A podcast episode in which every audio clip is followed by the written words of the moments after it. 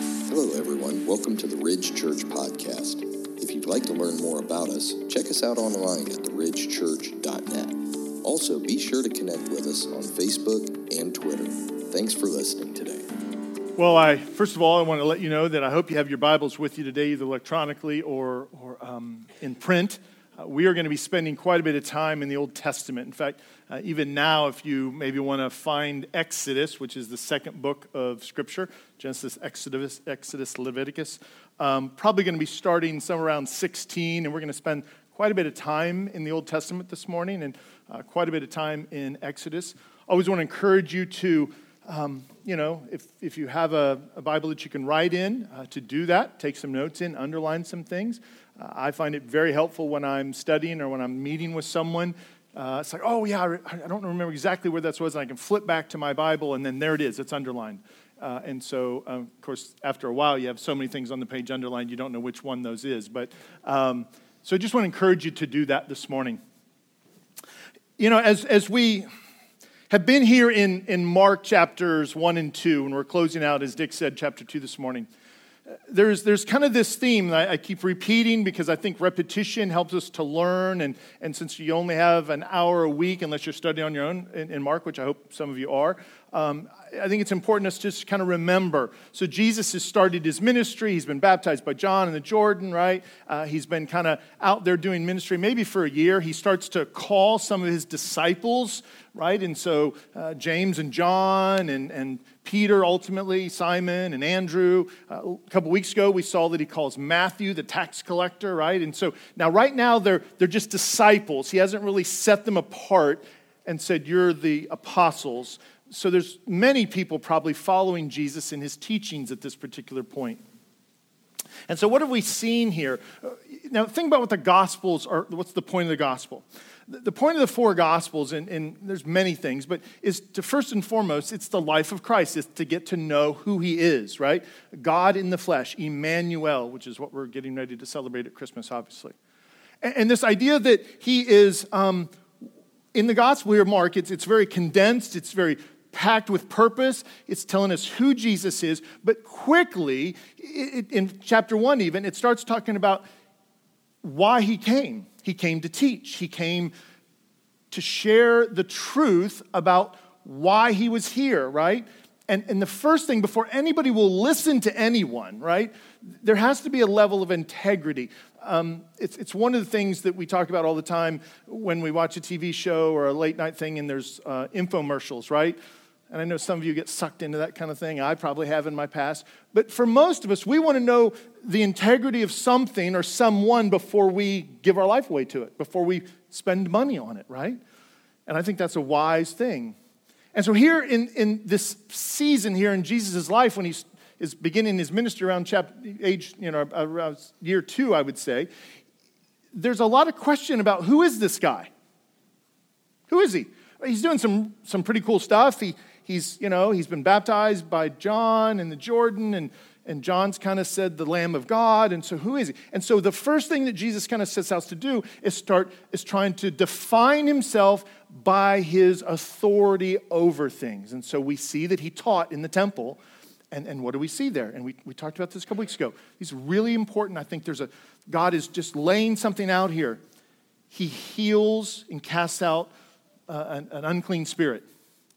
And then it says he, he begins to cast out many demons after that happens. And, and the evening, everybody comes there in Capernaum to the house and he's casting out and healing people. And so um, quickly we see that he has power over spiritual things, over the spiritual world, over evil. He has power over it. He has power over sickness. He's healing people, right? You say, well, why, why is, did Jesus come to heal people? No, he didn't come to heal people, not, not physically. He didn't really ultimately come to cast out demons. That's not why he came. That's not why he was born. He was born so that he could be the sacrifice for our sin, right? For the, the atonement for us. But before any of us will kind of say, Yes, I agree with that and I trust him, he's establishing, God the Father, I believe, is establishing through this providential life of his why we can trust him why we can put our total faith and trust. Why would you send $200 or write a check for $200 to international missions? Or why would you buy, you know, gifts for children or all of those things? Because there's an integrity to who Jesus is. And so he goes on there, and, and what do we see? We get into um, the rest of, we, well, we move into chapter two here, right? Or at the end of chapter one, I guess. He heals a leper. That's, a, that's an incredible thing that's taking place there. We talked about that. The leper wasn't even supposed to come to him. And Jesus was breaking the, the, the ritualistic law of even touching him, right? And yet, what do we see? Jesus heals him. In fact, the leper knows it. He says, I know you're will or able. Are you willing? And Jesus says, I am. And he reaches out and he touches him and he heals him. Did he heal all the lepers? No. No, leprosy still exists. It didn't heal everybody. Once again, he was establishing that, that he could go to the ends of, of death almost because a leper was like a dead person walking and he could restore them. He had power even over the worst of illnesses and disease. And then what do we see? We see that he, they lower a, Brian spoke a few weeks ago, but he lowers this young, this man, uh, his friends lower him down and he's, he's a paraplegic or he's crippled and, and he can't walk. And Jesus heals him. But what was the big moment there? He says, Your sins are forgiven. That was the point of the text.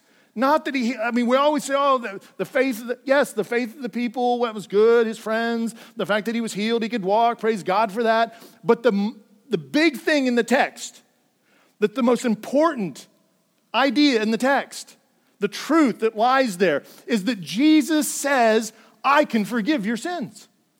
That was the earth shattering thing there that was said. And so we once again see that he heals because now he's beginning to unveil who he is and he's building integrity and saying, No, I have this power. I'm not just saying these things, I have the power to stand behind the, the authority that I tell you that I have. And then we go into the rest of chapter two, and he calls Matthew and what did we say there? Not only does he heal, cast out demons and heal the sick and heal lepers and, and forgive sins, but now he says, I can go to the, those that have moved away from me and have turned their back on me and actually have turned their back on their people, and I can soften and change the hardest of hearts, which is Matthew. Tax collector, the worst of the worst according to the Jews. And not only that, what does he demonstrate there? That he hangs out with sinners and tax collectors. You know, we're going to say it next week. You know, he comes as a baby in a manger to shepherds, not under royalty. And this whole theme of his life is just continuing to, to, to play out. And he comes to people that are hurting in need of a Savior. He doesn't come for the self righteous because they don't want to believe. And so, what are we going to see? Then, last week, Brian talks about that the Pharisees now are like riled up, right? They're just kind of beside themselves. He is doing things that they just can't get their mind around. He's healing people, he's casting out demons, he's healing leopards, he's saying he can forgive sins, uh, he's eating with tax collectors. We got to stop this guy. And so they're grasping at anything they can. And so when he is saying, well, well the Pharisees said last week, so why don't, why don't you fast? Why aren't your disciples, John's disciples are fasting. Jesus, why aren't your disciples fasting? Why Well, they should do that. That's, you know, it's not right. And Jesus says, well, you don't fast when the bridegroom is here. Like, you, the, the, this is time of celebration. What, you, what was Jesus doing right there? He was saying, I'm God. I mean, that's the big point there, right? He, he's not saying, well, I'm just some guy that is going to marry. I'm, no, I'm the bridegroom of the church. I am the Savior. I am the one that's going to come and marry the church. It's me. And, to, and we're not going to fast right now. We're going to celebrate right now. In fact, if you read and, and study some of the traditions of the, the Jewish culture and the church, even in that time, you know, as Brian so well pointed out last week, that the, the, the celebration of the the wedding was like a week long, right? Sometimes I think a couple hours at some of your weddings is too long. But anyway, not the wedding part, but the, you know, because I don't dance, I don't do any of that kind of thing, but the food is really good. Um, and Brian talked about that too. But it's like a week long celebration. In fact, what the rabbis would tell you is that they're, they're so, you know, and we're like this too today, the rabbis would say, oh, you know what? During the week long celebration, we can forego some of the law. We can forget those things because this is more important. So they were already doing it. They were living that way. So when Jesus comes and says, No, we don't fast because I'm here, he's just doing what they're doing. He's just implementing the same thing. He says, No, I'm, this is who I am. And so let's celebrate. And he's basically saying that this picture of this marriage, which is now going to be Christ in the church someday, is more important than religious rituals. We've got to be careful there because there's things that we do need to obey. And the law, and, and, and you know, I know Brian talked about this, and, and some, he had some questions about this. Brian wasn't saying that the law is done away with. The law has been fulfilled by Jesus, and we should still honor it and obey it, and it honors God, but we're not saved by it any longer. We're not, that's not what saves us. Christ saves us. As Hebrews tells us, right? He is our perfect sacrificial lamb, our great high priest. So this morning in the text, Jesus is once again going to proclaim his authority. He has authority over all these other things, right? This time, he's going to claim his authority over the Sabbath. Now, this is a big deal. I know many of us read these and like, okay, well, okay, good, that's great, let's move on, let's find something. But this is a big deal. God established the Sabbath. Now, the Jews added lots of stuff to it, right? Don't we love doing that? We, we get something that God gives us and then we just complicate the heck out of it, right? We just make more of it and, and we get legalistic, and that's what the Jews did. They put all sorts of, they, they, I'm sure they thought they were trying to help. God puts this down, and then they just have to have an answer for everything. And, and it was just crazy what you could do and what you couldn't do on the Sabbath. You couldn't tie a knot, okay? Eh, you couldn't stitch something except for one stitch, but you couldn't have more than one stitch, right? I mean, it, and I could go on and on. I could give you a list of things that, that the rabbis said you can do and you can't do. You could only walk like, I think it was 800 meters or I forget how many feet, almost 3,000 feet. And after that, you couldn't, you couldn't walk any farther. And it was just, I mean, it was just mind boggling, right? Just mind boggling. So let's, let's what do you, so what's the, our big idea? What's what, what I want to kind of get across to you this morning? Jesus reveals his authority over the Sabbath. That's really the point of the text this morning. Jesus is going to reveal, you could say demonstrate, but really he just is revealing it because he's not going to do anything per se. There's no, there's no miracle here that's going to happen. He's just telling them who he is and that he has authority. So he's revealing this authority over the Sabbath. And so for us to, to really help us understand this, we're going to spend a lot of time, a lot of time in the Old Testament. And so it's going to be a little different message today. So bear with me, and uh, I hope, like I said, I hope you have your Bibles with you. So let's first dive into chapter 2 of Mark 23 and 24. It says, One Sabbath he was going through the grain fields, and as they made their way, his disciples began to pluck heads of grain. And the Pharisees were saying to him, Look, why are they doing what they're not lawful on the Sabbath? right? So, the first thing you want to look at is, and I would encourage you always in your Bible to be highlighting what we're talking about. So, I would underline Sabbath. It, the, the context here is about the Sabbath, right? Who's there? Well, the disciples are there. We don't know who all is there. It's just his disciples, the followers of Jesus. The Pharisees are there. I would underline that. So, okay, so now we're talking about the Pharisees are there, Jesus is there, the disciples are there. There's a conversation about the Sabbath. They're obviously walking through some type of grain field. And the issue here is, is that they're not happy because the Pharisees think that there's something going on, that the disciples are breaking the rules of the Sabbath. Now you say, well, where is this taking place? We don't know. It's probably, they're probably still around Capernaum because here in chapter 3, I think, it's going to say they're back in Capernaum. So they could be just walking on the Sabbath one afternoon. They could be going, maybe he's taking them out to teach. Because remember, Jesus couldn't be in the town because he would get mobbed by people a lot of times. So it's very possible that he's walking the disciples, and the Pharisees are wanting to come along and say, well, we need to keep an eye on this guy, right? And so they're coming along as well. And so he's walking, and they're probably not on a main road. There was only a few main roads. And so when you get off and you start walking through, there was paths and different things, and, and there was you know, grain and barley and different things growing. And, and so we think it was probably in the fall when, when these things are producing. So let's talk about the Sabbath a little bit, though. And I will tell you that today we're gonna. There may be some disagreements on some different things about how people feel about the Sabbath, our observance of the Sabbath, and, and we'll kind of end with that a little bit. But where does the Sabbath originate? Is today the Sabbath? No. It's on Saturday, right? So then the question is does, does the church observe the Sabbath? And should we observe the Sabbath? And we're not, that's not really what the message is about. We'll touch on that a little bit. But let's go back to where it originates, right? Genesis chapter 2, verse 1 through 3. Right? So if you want to turn back, I know I told you, put your finger there in Exodus 16, but let's flip to Genesis 2, beginning of the chapter there.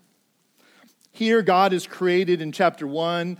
The first six days, He's made everything, and it's, there's been evening and morning the first day, and, and it is good. Everything that He has made is good, right? And that leads us to chapter 2, verse 1 through 3. Thus, like six days, an amazing six days. Thus, the heavens and the earth were finished, and the host of them, right? And on the seventh day, God finished his work that he had done. And he rested on the seventh day from all his work that he had done. So God blessed the seventh day and made it holy because on it God rested from all his work that he had done in creation. So, a couple things I would encourage you is when a word is repeated multiple times, uh, many times it's, it's worth underlining, right? Or it's noting. So, he rested on the seventh day, right? And then it says, he rested from all the work he had done. So, obviously, there's a, a point of rest here. And so, does God need to rest from all the work he's done? Was he just wore out? No, no.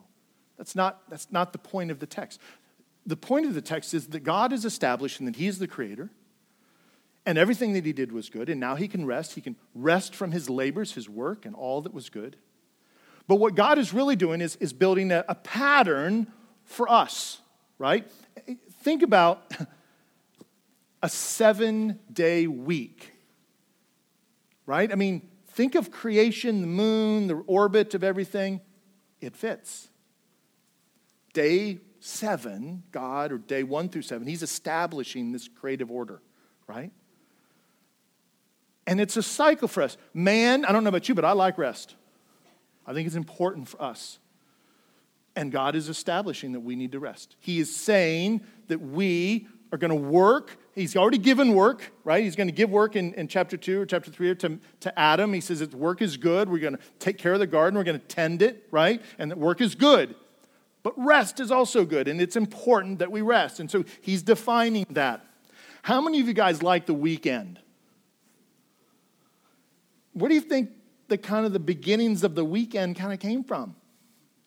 God. He said there's going to be a day of rest.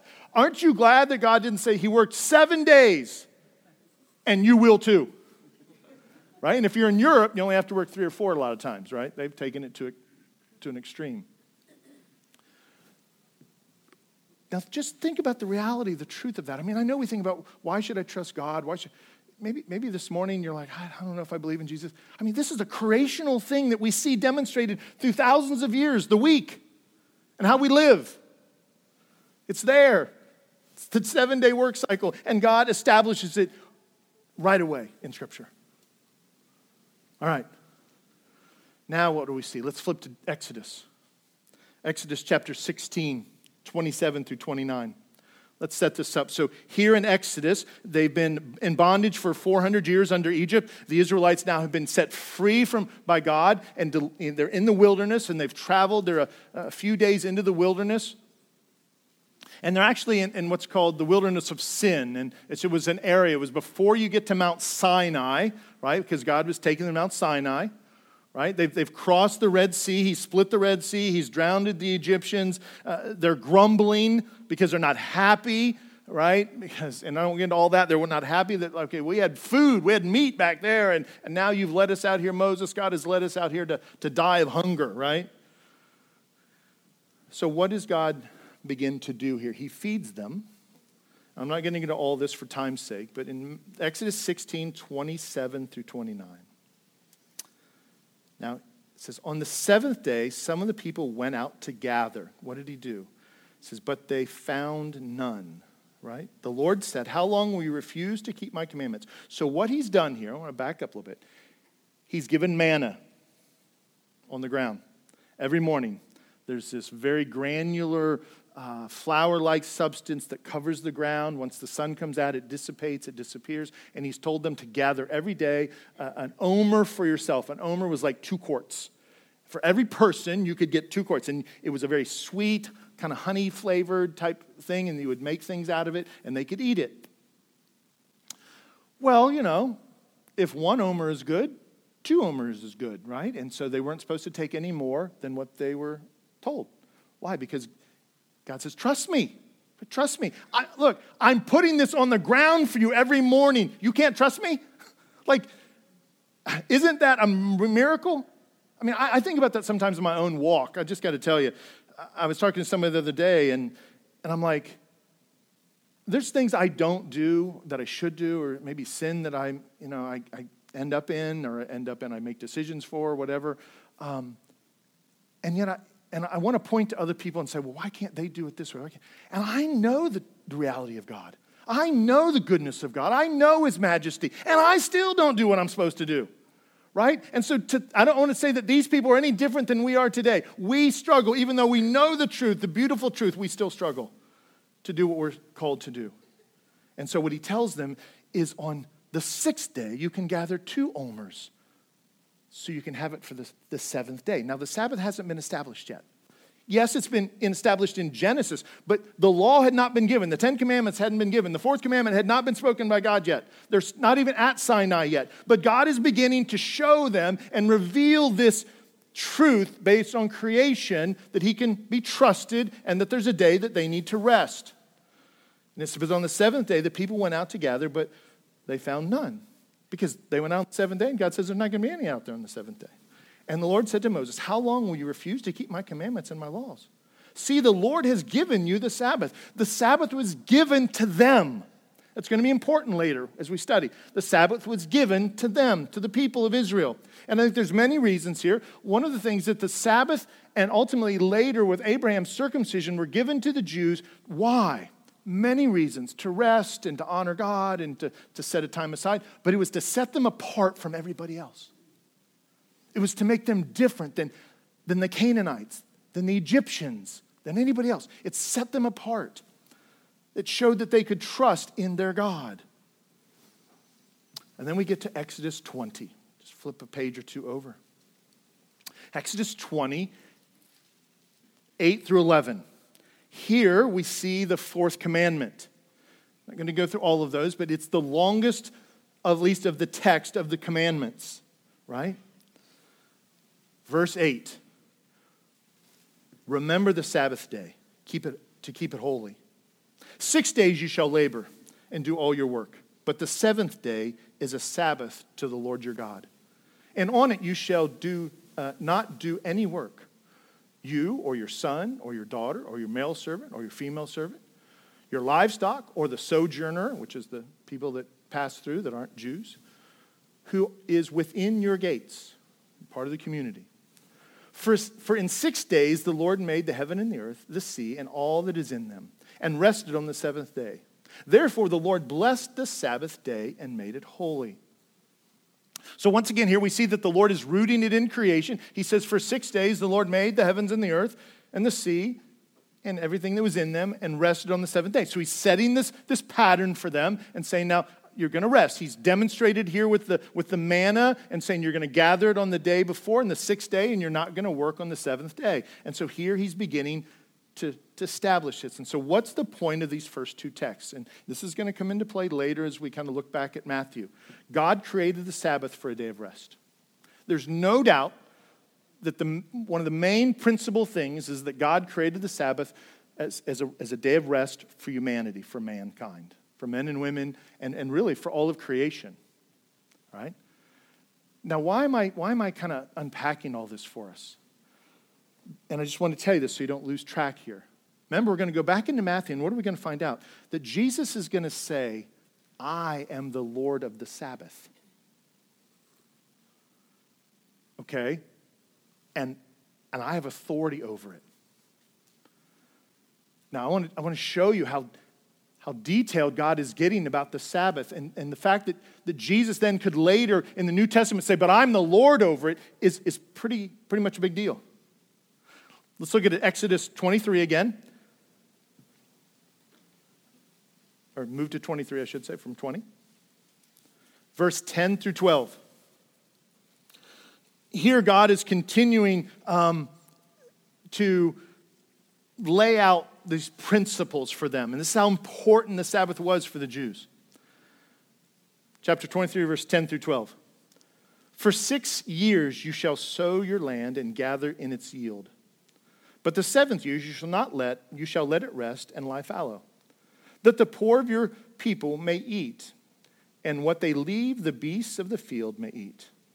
You shall do likewise with your vineyards and with your olive orchard. Six days, or for, uh, excuse me, uh, six days you shall do your work, and on the seventh day you shall rest, that your ox and your donkey may have rest, that the son of your servant woman and the alien may be refreshed. So once again, I'm just reminding this is a big thing. Like this is a big piece of what he's teaching them at the very outset of their time now out as a wilderness as they become a people, right?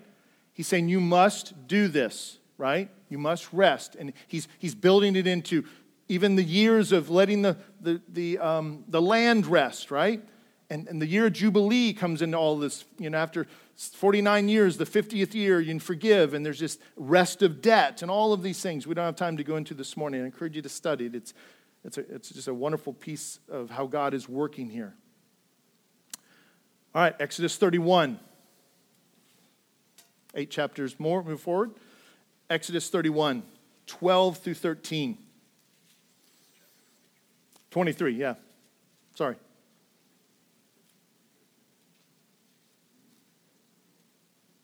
So where are we at? 31, right? 12 through 20, 12 through th- and 13. We were in 23. All right. Exodus 31, 12 through 13. And the Lord said to Moses, okay, he's not speaking to all of Israel here, he's speaking to Moses, right? You are to speak to the people of Israel and say, Above all, you shall keep my Sabbaths. Above all. I want you to feel the weight of what's, what the Sabbath is meaning to the Jews here. Above all, because as the Pharisees here in Matthew or in Mark are upset, in Matthew and Luke as well, because it, it's, here's the issue they're feeling the weight of all of this history, all of this Old Testament law, the Torah, right? And the Lord said to Moses, You are to, excuse me, you shall, the Lord said to you are to speak to the people of Israel and say, Above all, you shall keep my Sabbaths. For it is a sign between you, between me and the and throughout your generations. I think here he's talking to the Jews, not to all mankind, to the Jews. It's going to be a sign between him and throughout all the generations, that you may know that I, the Lord, sanctify you. So it is God refining them, teaching them to obey, to, to check their flesh, to do what He tells them, to trust Him, right? They're, they're just not the, the Gentiles or the heathen people that can do whatever they want. God is sanctifying them and refining them and teaching them obedience. He's setting them apart. Stay in 31, go down to verse next verse, 14.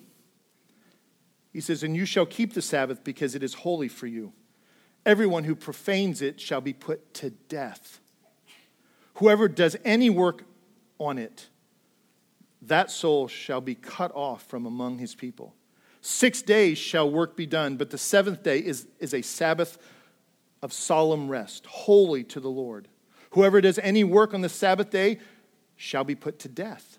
Therefore, the people of Israel shall keep the Sabbath, observing the Sabbath throughout this gener- their, their generations, as a covenant forever. It is a sign forever between me and the people of Israel that in six days the Lord made heaven and earth, and on the seventh day he rested and was refreshed. Okay, it is just the importance of the Sabbath now. God has put, this wasn't, this wasn't the the, the Pharisees putting people to death. This was God saying, if you don't do this, you will die. Oh, feel the weight of the Sabbath here for, for the Jews.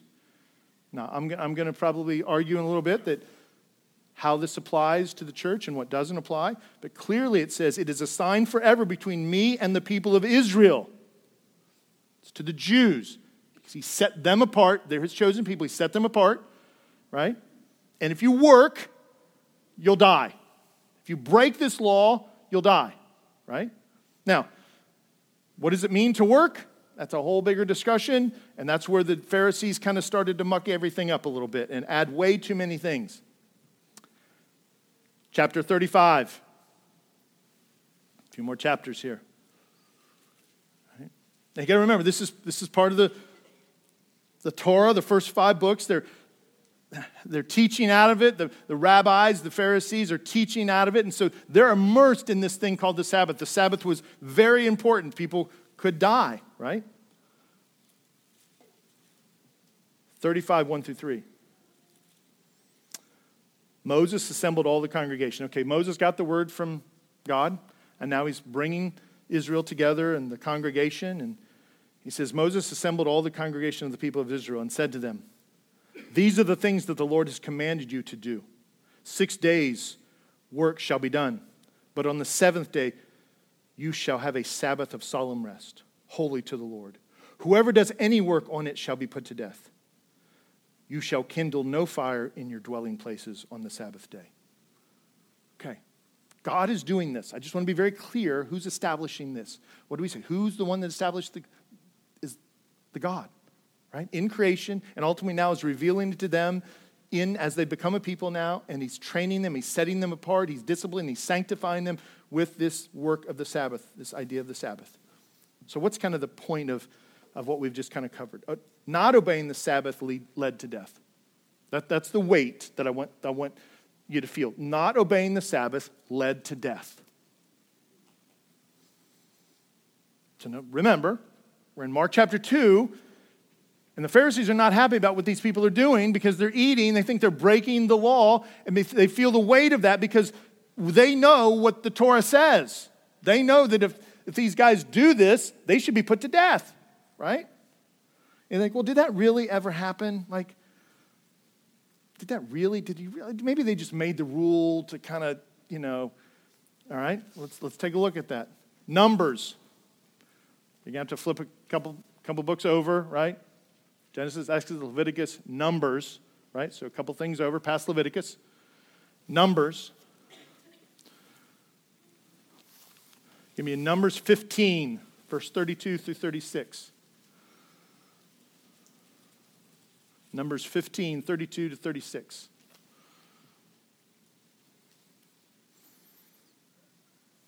So if you have any question about whether they implemented this, and did God implement this, let's see. Says, While the people of Israel were in the wilderness, this is verse 32 of 15. Well, the people of Israel were in the wilderness, so they were still out in the wilderness before they had went into Canaan or before they went into the promised land. They found a man gathering sticks on the Sabbath. That's not a big deal, is it?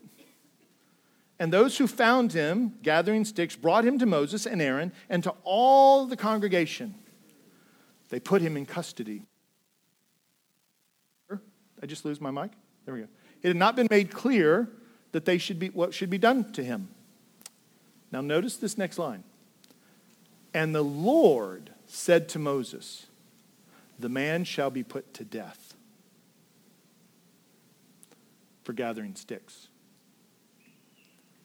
All the congregation shall stone him with stones outside the camp. So, not only is God saying he must die, you must do it. How would, how would that be? Aren't you glad we don't live under that anymore? right? We don't know why he was gathering sticks. I was probably to, maybe for shelter, maybe to burn, maybe to build a fire, to cook. We don't know. And the Lord said to Moses, The man with uh, the man shall be put to death, and all the congregation shall stone him with stones outside the camp. And all the congregation brought him outside the camp and stoned him to death with stones, as the Lord commanded Moses. That's heavy. This is why a lot of people don't want to read the Old Testament. Because we have to come, we have to confront and come, we have to confront who, why God does these things, why God establishes these things. And look, I'm still trying to understand some of it myself. But it, one thing it, it does, man, I was so, this week, I was so like convicted. I mean, like, God is saying, I told you not to do this, and you did it. There's judgment. I have every right to do this. What, we, what have we been saying for months in the garden? The day that you eat of that tree, you shall surely die. And he had every right to do that. He has every right to judge our sin, which makes Jesus that much more precious because he comes and takes that penalty for us. Here in the Old Testament, that hadn't been realized yet, right? Now, Christ is, yes, in the Godhead already from the foundations of eternity, right? Eating in and out, I know it's probably me. Maybe it's my, maybe it's my battery. Nope, it's not my battery. All right, let's keep going. Heavy. Now, I just want to show you a couple other places real quick. Isaiah 56, you don't need to turn there. Isaiah 56, chapter 2. Blessed is the man who does this, and the Son of Man who holds it fast, who keeps the Sabbath, not profaning it, not, not mocking it, not, but honoring it, right? And keeps his hand from doing any evil. So even in Isaiah, he's acknowledging the Sabbath. Once again, I'm just showing you it's everywhere. You don't need to turn here. Jeremiah chapter 17, verse 21 through 22. Thus says the Lord, right? The Lord is speaking here. Take care, uh, excuse me, take care for the sake of your lives and do not bear a burden on the Sabbath day. That means don't work. Or bring it in by the gates of Jerusalem. So don't bring the work in. Don't, don't harvest something. Don't bring it in. Don't bring your work in. Do not carry a burden out of your houses or on your Sabbath or do any work, but keep the Sabbath day holy as I've commanded your fathers. I'm just trying to lay out and build the foundation of how important it is for the Sabbath. And so when Jesus here in Mark says, I'm the Lord of the Sabbath, that is a huge statement. Because God has been establishing the Sabbath and saying, You will die if you don't do this. You will do this. And Jesus now says, I'm Lord of that. Not only can I cast out demons, not only can I heal leprosy, not only can I forgive sins, but I even get to decide, I tell you that I'm the Lord of the Sabbath. Like that's, that's my thing that I put out there, right? And I have authority over that. All right, let's go to Mark chapter 2. We're back into our text. Mark chapter 2, verse 23 and 24. I'm right back to where we were at the beginning. It says one Sabbath he was going through, the, you know, we understand the weight of the Sabbath. He was going through the grain fields, and as he made their way, his disciples began to pluck the heads of grain. They were harvesting. That's not you, Paul, it's probably me. They were harvesting. And so it was reaping. So the Pharisees were saying, You're working, you're doing a work, right? And the Pharisees were saying to him, Look, why are, you, why are they doing what is not lawful on the Sabbath, right? And I will tell you that this this piece of text, this historical context, is in Matthew, Mark, and Luke. Um, now, was it, was it lawful to do this? Right? And so there's some debate. If you go to Deuteronomy, you don't need to turn there. Deuteronomy chapter 23, verse 25. Once again, Old Testament, part of the, part of the Torah. If you go into your neighbor's standing grain into the field, you may pluck the ears with your hand, but you shall not put a sickle to your neighbor's standing grain. There's another right before that says you can pick grapes, but you can't, you can't eat more than what you can eat. In other words, you can't take any with you. Now, this doesn't say that the Sabbath is part of that. So we don't know, but clearly it was, it was okay to do this. It was okay to eat. Now, maybe some could argue, so, well, but not on the Sabbath, right? But not on the Sabbath. But what you're going to find is is that the Pharisees really made all of these dis- deep distinctions. And that's why Jesus is going to talk about this a little bit, right? And so, what do we see here? Was really, there's nowhere in, the, in Scripture that says what Jesus' disciples are doing here is wrong. They're not breaking the law. There's no evidence. This was Pharisaical things that they put in the law that said, oh, they can't do that. But remember, Jesus is going to say at the end of our, our text here is that the Sabbath was made for man, not man for the Sabbath. It's, it's, it was made for you. So it's, it's not saying you can't eat, it's not saying you can't pick some food, it's saying you can't work. You need to rest. You're walking through a grain field. If you're hungry, you can do that. I don't think there's anywhere in Scripture that is going to say what they're doing. And so, what's the point? Is that Jesus never broke God's law. So, some people think, oh, did Jesus defy the, the teachings of the Father? No, he never broke the law. He, maybe he didn't honor the, the Pharisaical law, but he never broke his Father's law here. He never broke the, that moral law of what he should do. And nor did his disciples break it. Let's jump to Matthew, Mark chapter 2, verse 25 through 27. He goes on there and he says, He said to them, now that Jesus is talking to them, to the Pharisees, Have you never read what David did when he was in need and was hungry? Now he's going back to King David. He and those who were with him, how he entered the, the house of God, which has been the tabernacle, it would have been the, the tent of meeting, right? In that time of Abiathar, the high priest, and ate the bread of, of presence, which was called showbread. It was, it was in the, uh, where the, inside the holy, holy room, not the Holy of Holies, but inside the first room, the candelabra was there. There was a table there. The table represented fellowship with God, and, and the priest would bake 12 cakes of bread every, every week, and they would stack them there, and each one from each represented each one of the tribes. And what this, what this, what this demonstrated was is that, that there was fellowship with God food was all about fellowship, right? And the table represented fellowship, and that, that man can have fellowship with God. It was reminder of their fellowship with God. And every week, then the, the priest, after the week old bread, the priest would get it and they would eat it. It was part of their provision for them that Israel would give and, and give flour and different things and, and meat. And that's how the, the priests were fed, the Levites were fed and they would make new bread. And so, what happens here in the text is David, this is when Saul is kind of persecuting him, and he comes and they're hungry, and he comes to the, the tabernacle, and he comes to, it's really Abimelech, which is Abiathar's father, and says, Hey, we're hungry. I'd like the, the bread. and he gives it to him. Now, what's it say there? It says, Abiathar, the high priest, and ate the bread of the presence which is not lawful for any but the priest to eat. And also gave it to those who were with him. And he said to them, The Sabbath was made for man, not man for the Sabbath. So he's saying it was not lawful to do what David did. Now, this is where it gets, we got to kind of think through this a little bit. David represents the future Christ. That's one view. And so that David has the kind of the, the right to do this. It's a picture that Christ is the Lord of the Sabbath, right?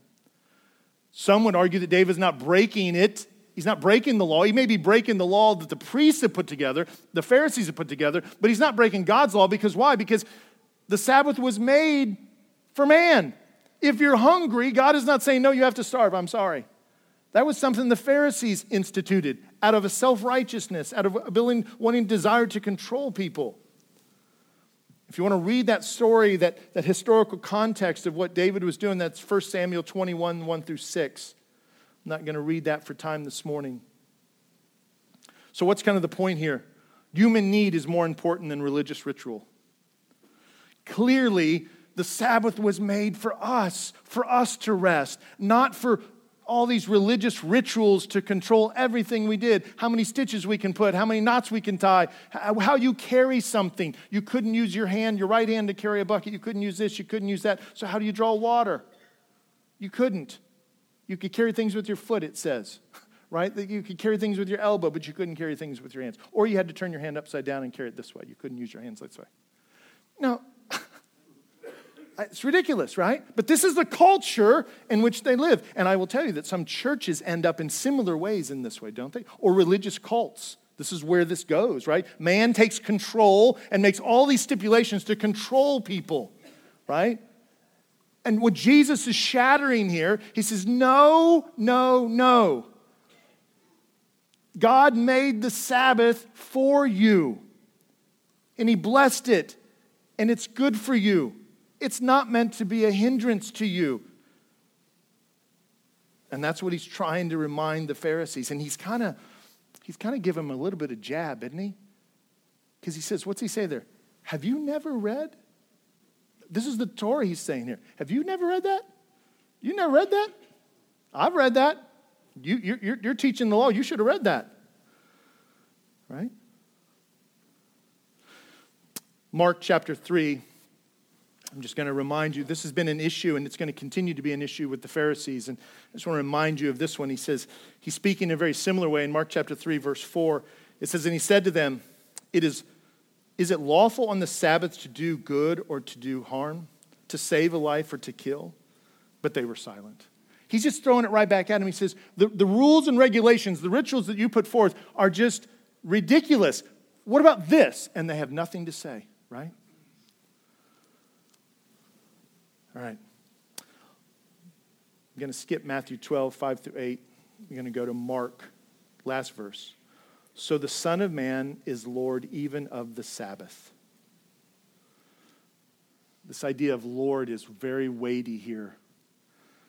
He is Lord of the Sabbath. It's um, kurios in the Greek. It means supremacy. He's supreme in authority.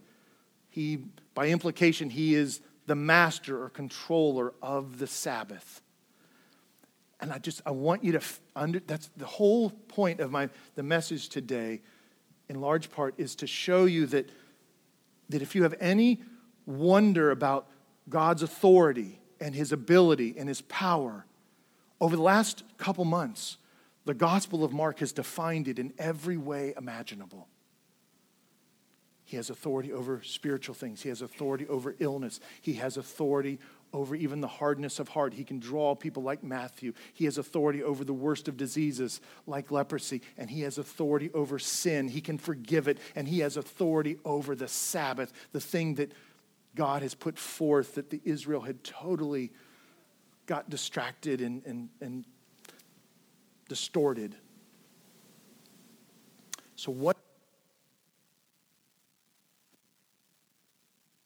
goes out to the major point. Jesus' authority over the Sabbath reveals his divinity. That's really what this is about. Here's what the text is really about Jesus' authority over the Sabbath reveals that he's God. That's what he's telling them. I have authority. I've shown you, I've healed people, I've cast out demons. I have authority over the Sabbath. This thing that is huge in your life that you've lived by for many, many, many years, that you've distorted. I have authority over that. And I'm telling you that because I have authority over it, I'm reminding you that the Sabbath was made for man, not the man for the Sabbath. And so, as I close, how does that affect us as a, as a Christian? This will be another message someday, and so you may, I may drop the bomb here, and then and you may wonder why I don't answer all the questions you have. The question is, do we observe the Sabbath as Christians? Well, did all of you not do any work yesterday on Sunday or Saturday? Because if you did, we're stoning you. Right?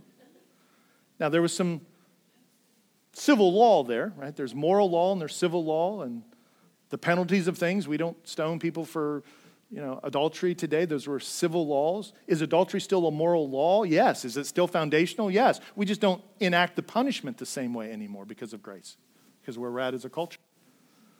But it's still a sin, it's still a, a moral law.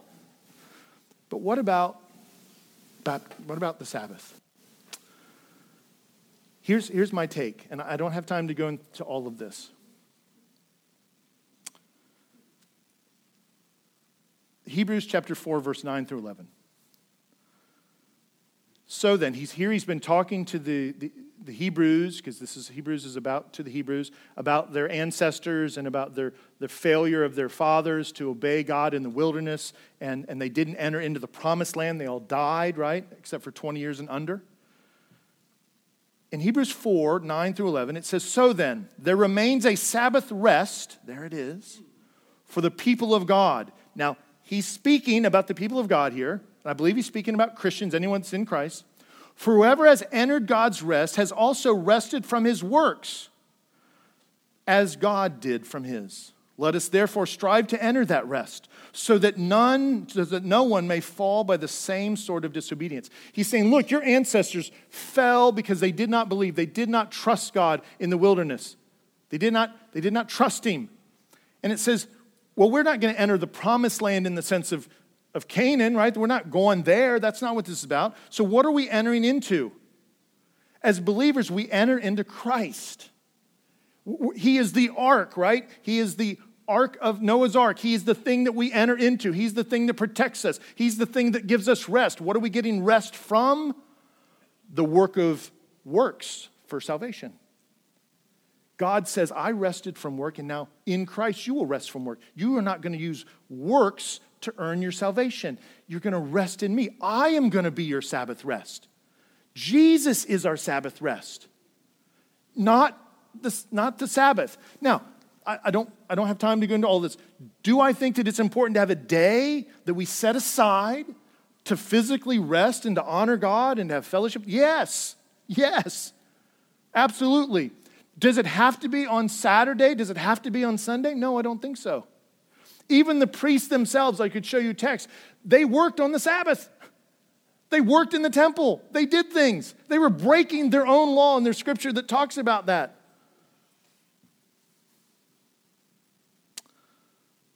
Colossians chapter 2 verse 16 and 17. Paul says, "Therefore let no one pass judgment on you in question of food or drink or with regard to the festival or a new moon or a Sabbath." These are shadows of the things to come. That was Christ. But the substance belongs to Christ. Romans 14, verse 5. One person esteems one day better than another, while another esteems all days alike. Each one should be fully convinced of his own in his own mind. Acts chapter 15, verse 19 through 20. I won't read that, but here's the, the gist of that that they Paul was out on missionary journeys. He's coming back. Gentiles are trying to come to Christ. And he's saying, Well, should we make them do all these things? And, and they're eating sacrificial animals and, and they should do this. And so they kind of gather as the, the, the early church there and they decide, Okay, what are we going to tell the Gentiles that they must absolutely do? I'll read it. It says, Therefore, my judgment is that we should not trouble those of the Gentiles who turn to God, so these are believers now, but should write them and tell them to abstain from things polluted by idols, from sexual immorality, and from what has been strangled, and from blood. He doesn't say they must observe the Sabbath. You'd say, well, there's a lot of things he didn't say there. He named the really big ones, and I'm telling you, the Sabbath was a really, really big one. He did not tell them there that they must observe the Sabbath as Gentiles. Is it good and right to have a day of rest? Absolutely. But our rest is in Christ, right? Our rest is in Christ. So that's your takeaway this morning. Our Sabbath rest is only found in Christ. Our Sabbath rest is only found in Christ. It is good today that you go home and you, you rest and you spend time with your family. Some of you are going to have to work. There's people right now that are keeping the lights on. There's hospitals and, and all sorts of people working, and paramedics and, and police officers, and they're all working. That's not, a, that's, that's not breaking the Sabbath. God is never, it was meant for us. Rest is important, but ultimately, our rest is in Christ. That's where we find our Sabbath rest. We could look at many more scriptures that talk about that. If you have any questions today, I encourage you to dig in the text, search the text, um, and if you have any questions, I'd be happy to answer any of those questions I can. Uh, let's go to the Lord in prayer before we leave. Father, I want to thank you for our time together today. Lord, I thank you that you are our Sabbath rest, that you have provided a rest in Christ, a rest from from the work of salvation. It is not a work, it is by faith through grace. Hmm, Father, that no one can boast. It is a gift to us.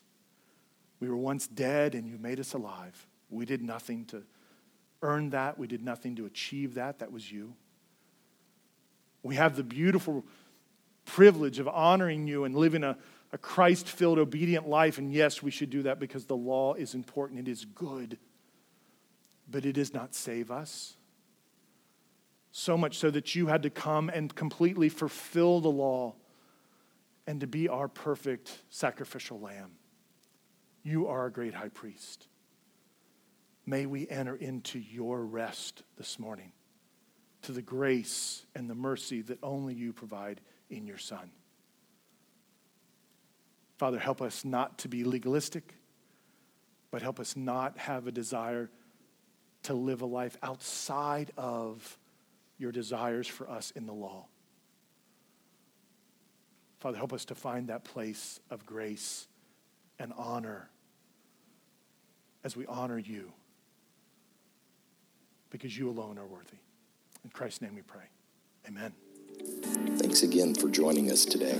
If you have questions about this message or about the Ridge Church, you can contact us at info at theridgechurch.net. Have a blessed day.